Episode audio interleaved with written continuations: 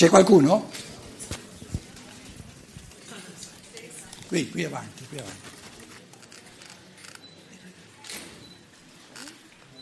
Ti aiutano a pensarci bene a quello che devi dire. Buonasera. Ok. Eh, io mi chiamo Benedetto Bianchi, complimenti anzitutto per la bellissima conferenza sulla quale io mi trovo completamente d'accordo con lei. Addirittura. È che anch'io ho un fratello col quale discuto spesso come lei con sua sorella Fausta su queste tematiche. E di fronte ai eh, discorsi eh, o, o, le forze, le pulsioni eh, che anch'io porto a lui nei termini, non dico uguali a, a, a suoi di questa conferenza, ma simili, lui mi ribatte e e mi dice altre cose. Quindi vorrei portarle alla sua attenzione eh, per ampliare eventualmente il discorso a livello critico. Eh, eh, dico una parola, la fede, ehm, e mi viene in mente un, un, uno stralcio del, de, del Vangelo eh, che è poi eh, quando Gesù invita eh, l'Apostolo Tommaso a mettere il dito nel costato e, e poi eh, Gesù dice, eh, beati quelli che pur non avendo visto crederanno, quasi a sancire un primato della fede rispetto a, ad eh, una coscienza, una consapevolezza di cui stasera lei ci ha parlato. Lo, lo sai che stai interpretando, eh? no, non... no, no, sta attento. Hai citato però devi, devi, ehm, devi, renderti cosciente del punto in cui termina la citazione e dopo la citazione sono pensieri tuoi. Va bene. Ok, importante, capito, rendersi conto di questo. Sì, sì, sì, sì, no, beh, io sto andando un po' a ruota libera, poi... e, e, quindi, insomma, la fede, come contestualizzarla, mi fermo allora alla mia interpretazione e le pongo la domanda, come contestualizzare la fede in questa cosa, anche perché... Uh, la, dalla matrice cattolica arriva questo concetto no, della fede rispetto a ma chi sei tu, eh, ma che pretese hai eh, di andare a discostarti eh, da quello che è, sentivo prima qualcuno che parlava di dogma no, del Papa, il dogma dell'infallibilità papale, eh, rispetto a quello che ha detto eh, il Papa di cui lei accennava prima, polacco, ehm, Giovanni Paolo II, se non erro, Uh, adesso non mi viene in mente il, l'enciclica o che cosa, parla di una sola vita. Parla di una sola, parla di una sola, finisco, parla di una sola vita. C'è anche una lettera di San Paolo agli ebrei che parla di una sola vita eh, rispetto alla reincarnazione, quindi la esclude. E, e quindi... Interpretazioni tue, eh? No, questa no. E beh, insomma, nella Bibbia c'è la, la prima lettera agli ebrei, dice una sola vita. No. Uh, No, sì, sì. la parola sola non c'è, una vita. Mm, va bene. E... Tu, tu vivi ogni volta tre vite? Ne vivi una. Una per volta. Quindi la lettera agli ebrei, la questione se c'è una vita sola non l'affronta proprio. Capito? Non, non, la domanda non c'è. Adesso non mettere troppa carne al fuoco. No, no, no, ho finito, ho finito. e poi l'ultima domanda, se si può chiamare domanda, è ehm, il fatto che il dolore eh, ha una componente in sé catartica, eh, il fatto che io non lo percepisca e quindi non lo colga come qualcosa di positivo, non operi ugualmente in, nel discorso catartico oggettivamente. Grazie.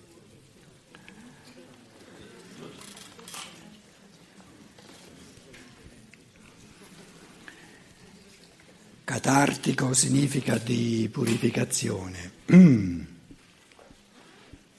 Partiamo dall'ultima riflessione, ho fatto tante cose.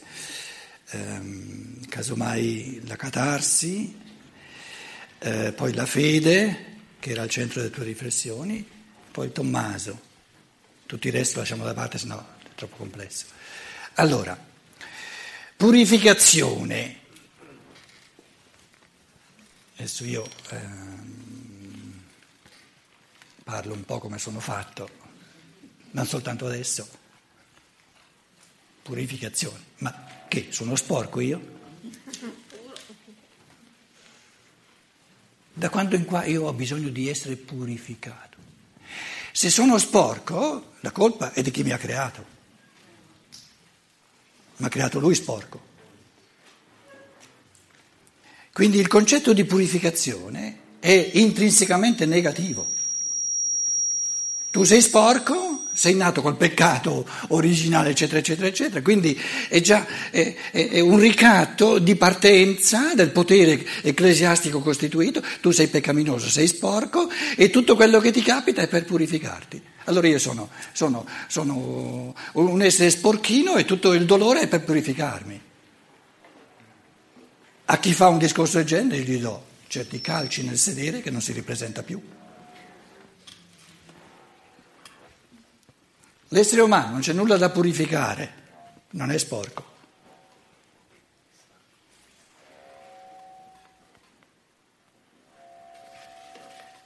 Purificare significa è impuro. È un'affermazione pesante sull'essere umano. Come natura, di punto di partenza è impuro, va purificato.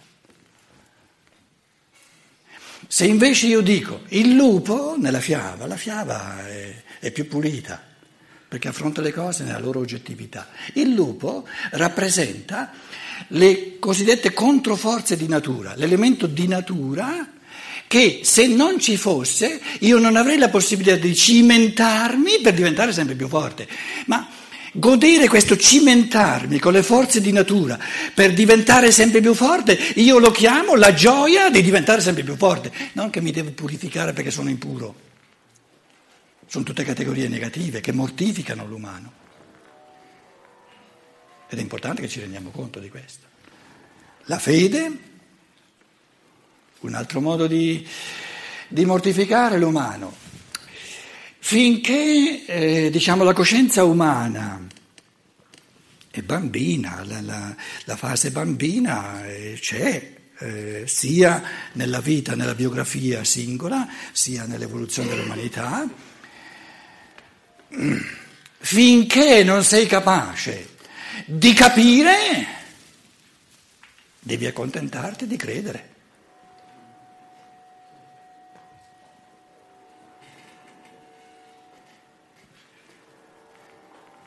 A che serve il credere?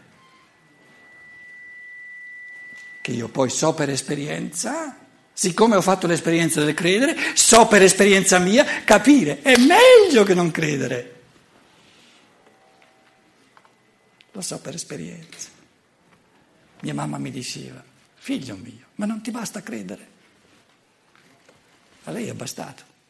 E io le dicevo, ma io voglio capire. E lei mi diceva, io non ti capisco. E beh, eh, mi dispiace, problemi tuoi. Adesso andiamo al Tommaso. Faccio salti. Il Tommaso, adesso qui non è che siete tutti teologi che conoscete i Vangeli eh, tutti a memoria, lo so che eh, anche in Germania tutti i testi nostri di Cristologia sono quelli che si vendono di meno di tutti in Italia ancora peggio. Quindi la, la, Chiesa Cattolica ha creato una disaffezione tale nei confronti di questo fenomeno che dobbiamo ricominciare da zero. Perciò stasera ho parlato di onestà nei confronti del cristianesimo. Il risorto ha fatto un'apparizione a, a dieci, Giuda non c'era, si era impiccato, e ci mancava anche Tommaso. E una settimana dopo ha fatto un'apparizione soltanto per Tommaso. E Tommaso non c'era la settimana prima. Cosa molto interessante, il Didimo, l'uomo che lotta, no? Il, lo, proprio spezzato in due, tra la fede e il capire, per dover credere in base a, a non vedere, invece vedere, allora sì, allora capisco le cose. Il risorto fa un'apparizione apposta per, per Tommaso e Tommaso dice, loro, i dieci, dicono, abbiamo visto il Cristo. E cosa ha risposto Tommaso? Non ci credo, non ho la fede.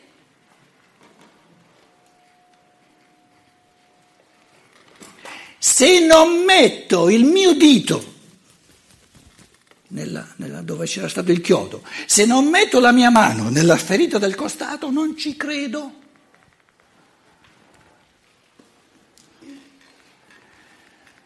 Tommaso vuol dire, adesso te lo spiego io, da scienziato dello spirito però, non da teologo cattolico. Tommaso intende dire, di spiriti ce ne sono tanti. Voi avete avuto l'apparizione di uno spirito una settimana fa, ma come fate a sapere che è lo stesso spirito che abbiamo conosciuto? Io so che è lo spirito che abbiamo conosciuto soltanto se mi dimostra di essere lo spirito che costruisce il corpo umano. Qui, qui, qui voglio vedere. il Logos, fatto uomo, entrato in tutte le forze della terra, appare apposta per Tommaso e gli dice, eccomi qua, io sono, te lo dimostro, lo Spirito che ha tutte le forze, che costruisce e ricostruisce e ogni vita di nuovo il corpo umano per vivere una vita sulla terra.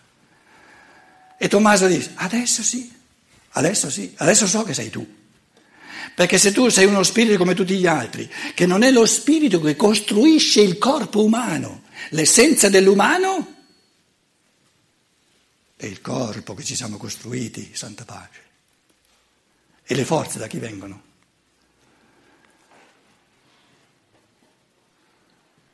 Dallo spirito solare che è entrato in tutte le forze della terra. Quindi Tommaso è l'essere umano innamorato dell'umano che ricostruisce e ricostruisce e ricostruisce il corpo umano come fondamento della vita sulla terra.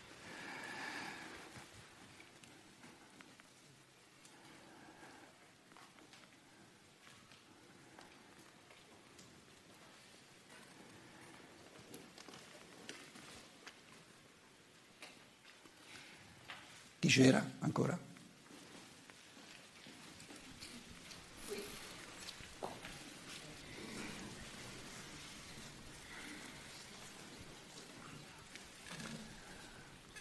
Buonasera, una domanda semplice, semplice, corta, un po' sulla linea. Parlo questo sì. Le volevo chiedere. Um, un po' più vicina. Le volevo chiedere a proposito dell'onestà riguardo al cristianesimo come ha illustrato lei prima. Um, non, si, non, si, capisce? Eh? Non si sente? Ah, eh. così va meglio? Okay.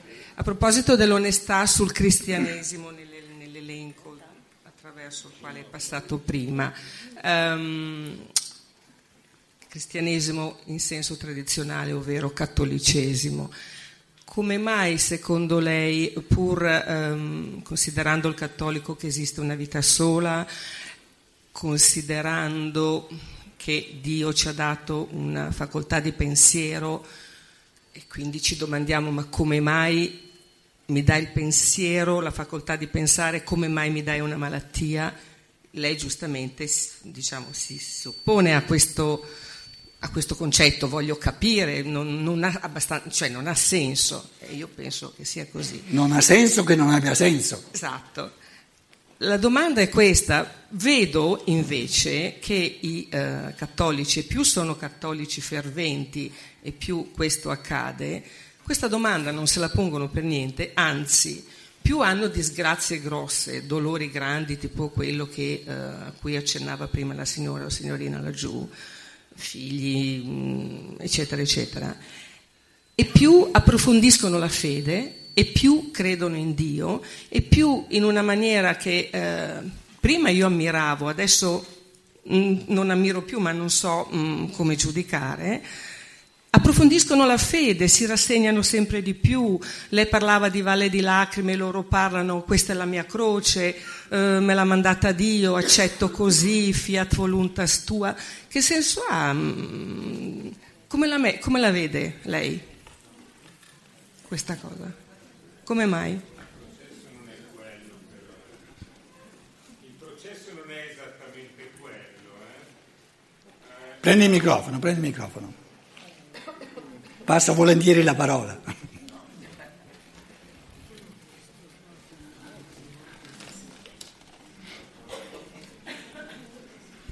Eh, scusate, eh, il processo, io raccolgo dei racconti di persone molto vicine a me.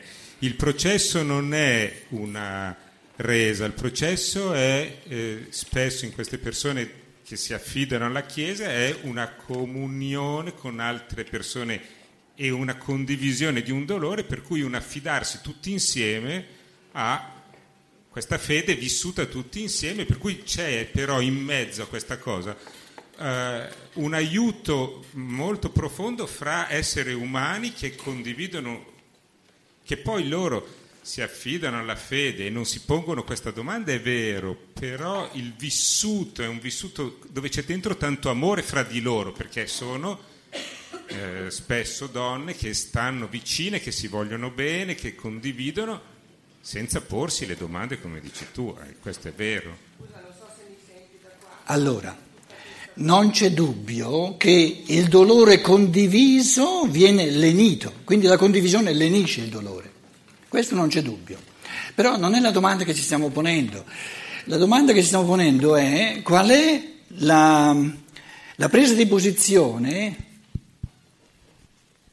massimamente favorente l'umano nei confronti del dolore.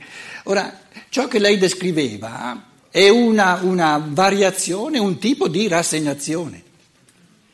Un tipo, magari un tipo più intelligente che non dire peste corna, arrabbiarsi contro il dolore però in fondo è una rassegnazione. Il mio discorso era, però di questo vogliamo discuterne, era c'è di meglio che non la rassegnazione. Per rassegnazione significa è una cosa negativa e mi rassegno, ma la vedo negativa. E io non sopporto la negatività, perché per me non esiste e non ha diritto di esistere. Negatività per me sono buchi nel pensiero, mancano i pensieri giusti, perché tutto è passibile di essere trasformato in positività. E se io vivo qualcosa, subisco qualcosa come negativo, è perché manca in me, mancano i pensieri giusti, mancano le forze per trasformarlo in positivo. Che poi queste persone non abbiano di meglio, padronissime, non, è, non le vogliamo neanche giudicare, però dobbiamo essere onesti, io parlavo di onestà, è un fenomeno di rassegnazione. E io dico, c'è di meglio. Perché la rassegnazione è l'anticamera della depressione. Eh, se siamo onesti.